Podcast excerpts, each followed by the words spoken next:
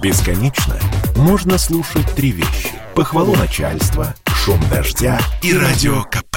Я слушаю радио КП и тебе рекомендую. И снова Пермь. 12-летний учащийся средней школы в поселке Сарс Пермского края устроил стрельбу в стенах учебного заведения. Шестиклассник Дмитрий пришел в школу с оружием. Когда одноклассники не поверили, что ружье настоящее, он поставил детей к стене с криком «Всем стоять!». Дважды выстрелил в потолок и дверь. Как сообщает МВД, в результате инцидента никто не пострадал, только один ребенок получил порез ноги от осколка стекла двери, в которую выстрелил подросток.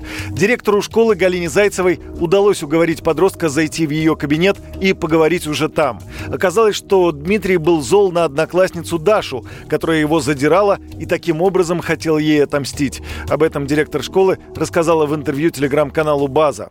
Когда я вышла к нему в коридор, кричал, что у меня вселился Бог. Я не справлюсь с собой. У него просто вот был нервный срыв. Он, наверное, боялся, что может какие-то действия. Хотя не готов был их совершить, но мог бы. Я его привела в учительскую, потом в директорскую. Сначала держал свою винтовку или что что это ружье. Ну, я не могу сказать, что прямо целился он в меня. На мушке он меня не держал, он просто стоял с ружьем. Когда ему сказала Дима, в школе дети, они не виноваты, они маленькие дети. Давай зайдем в учительскую, мы с тобой поговорим. Он зашел. Мы дошли до, директора, до директорской в кабинет. И здесь уже он мне карабин отдал. Также мальчик хотел таким образом отомстить отцу, который, по его словам, издевался над матерью. Сейчас его родители в разводе, отец ученика работает на заводе в Челябинске, живут они после развода раздельно. Общаются каждый день по телефону, но вчера, по словам отца, в первый раз они не поговорили. Каждый день звоню, допустим, раза по три в день. Допустим, днем после школы, там вечером раза два позвоню. Вроде все нормально. Но вчера вот только не дозвонился вечером. Днем разговаривал, он говорит, в баню вот топит подумал, что он в бане несколько раз позвонил, да уснул. Играть любит, вот в танки, да что-то. И это поэтому, я думаю, смотрю, молодежь, что сейчас спивается, да что-то я ему купил более-менее нормальный компьютер, чтобы он дома сидел, играл, чем ходил где-то.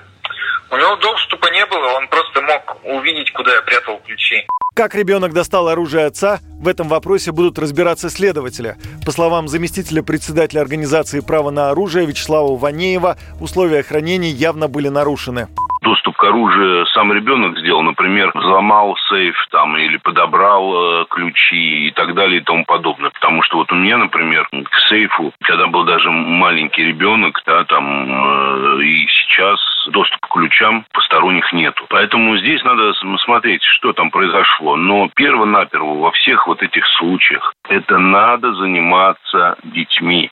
Стрелявшего в школе Пермского края ученика к уголовной ответственности привлекать не будут. В правоохранительных органах сообщили, что общая уголовная ответственность наступает с 16 лет, а за особо тяжкие преступления с 14. Ранее сообщалось, что стрелявший шестиклассник ему 12 лет. Власти Пермского края проверят охранную организацию после стрельбы в Сарсинской средней школе. Такое поручение дал губернатор края.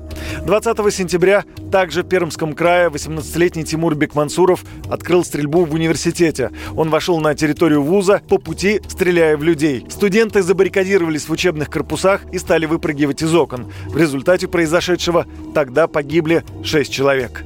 Юрий Кораблев, Радио КП.